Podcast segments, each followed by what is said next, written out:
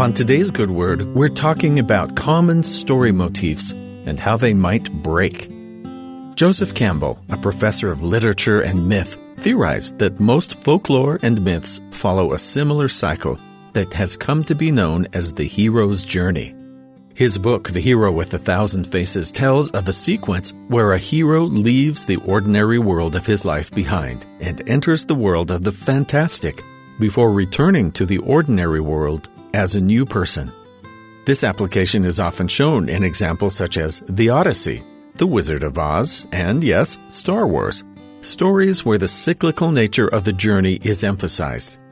The idea of this cycle has continued to fascinate storytellers and audiences.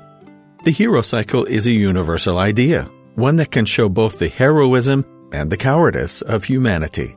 Stories that show the best of us can serve as inspiration of how we can improve, while stories that show a darker side of humanity can serve as warnings for what could trap us. One of the biggest of such traps is pride, which is simply putting our own wisdom before the Lord's counsel.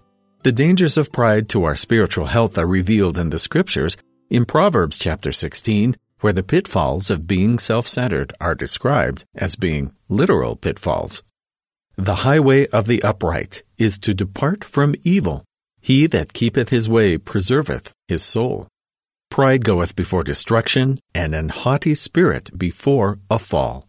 Better it is to be of an humble spirit with the lowly than to divide the spoil with the proud. The scriptures often warn us through sermons and lectures, but they also give us examples. In the same way we relate to stories in novels and on screen, the stories in the scriptures follow many of the same cycles and themes.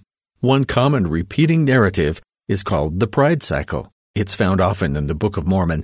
It describes the tendency of a people to alternately forget God, then return to Him once they lose His favor. Their new prosperity convinces them that their newfound blessings are of their own efforts, leading them back to pride. The beginning of this cycle is shown in Ether chapter 11, where pride leads to suffering and the people are forced to turn away from their previous ways. And they hearkened not unto the voice of the Lord because of their wicked combinations. Wherefore there began to be wars and contentions in all the land, and also many famines and pestilences, insomuch that there was a great destruction, such an one as never had been known upon the face of the earth. And the people began to repent of their iniquity, and inasmuch as they did, the Lord did have mercy on them. Though strenuous circumstances can entice us to change and seek to be humble, it takes a complete change of heart to escape from the cycle of pride, which brings on our own destruction. This transformation can only come through Jesus Christ, whose Spirit turns our natural tendencies toward selfish impulses to the love of God and mankind. Our prideful inclinations are certainly universal as demonstrated by the numerous examples given as warnings in the scriptures.